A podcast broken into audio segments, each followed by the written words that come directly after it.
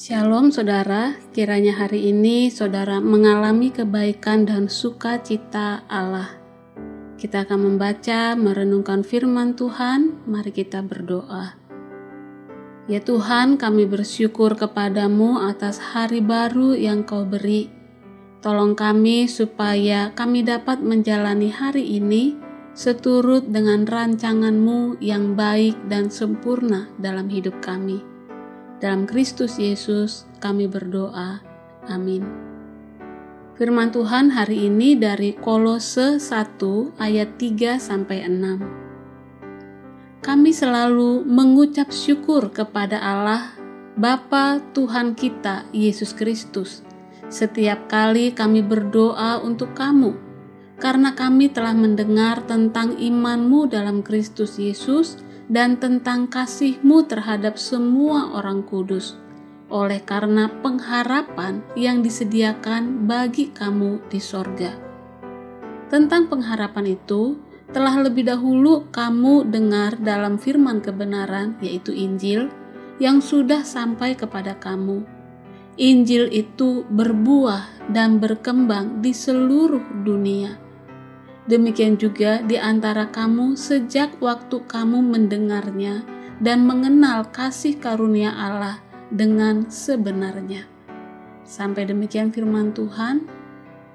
Sikap bersyukur kepada Allah yaitu berkelanjutan.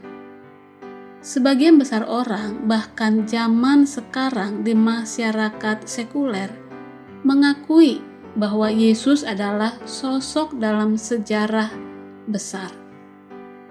Mereka mensejajarkan Dia dengan Musa, Buddha, Sokrates, dan pemimpin-pemimpin religius lainnya. Tetapi apakah Yesus juru selamat dunia yang berbeda dan mendunia? Dalam surat Paulus kepada jemaat di Kolose ini, Paulus dengan rendah hati dan kelembutan yang besar menyatakan bahwa Yesus adalah juru selamat dunia yang berbeda dan mendunia.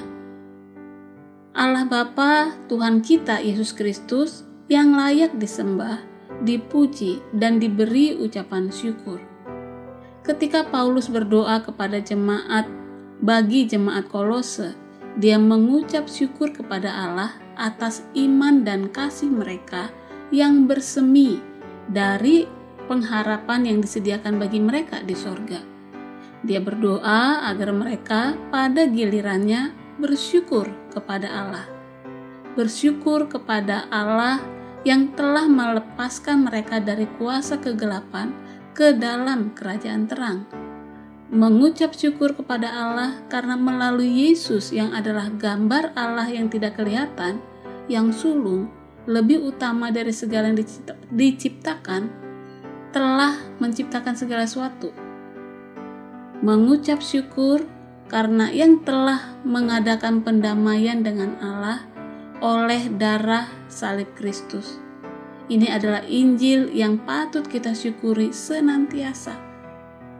Berkelanjutan setiap waktu. Hari ini marilah setiap kita yang menjadi jemaat Allah di G K I Kota Modern, kita pun mengucap syukur secara berkelanjutan kepada Allah atas segala kebaikannya, terlebih atas pengharapan yang kita miliki dalam Injil Kristus Yesus. Tidak saja Allah menyelamatkan kita, tapi juga meneruskan karya kasih-Nya kepada kita sampai hari ini, sampai esok, bahkan sampai kesudahan segala zaman. Saudara, hal apa yang menghambat setiap kita untuk senantiasa mengucap syukur kepada Allah? Bawalah segala penghambat itu, mungkin pergumulan dalam pekerjaan, pergumulan dalam rumah tangga, relasi dengan sesama, dan lain sebagainya. Saudara, mari kita berdoa. Tuhan Yesus, terima kasih atas kedamaian dan pendamaian dengan Allah melalui darah-Mu yang tercurah di salib bagi setiap kami. Terima kasih karena memberi kami hak istimewa mengabarkan Injil ini dan menyaksikan orang-orang lain terbebas. dalam Yesus, Juru Selamat kami yang hidup, yang mendunia, kami berdoa. Amin.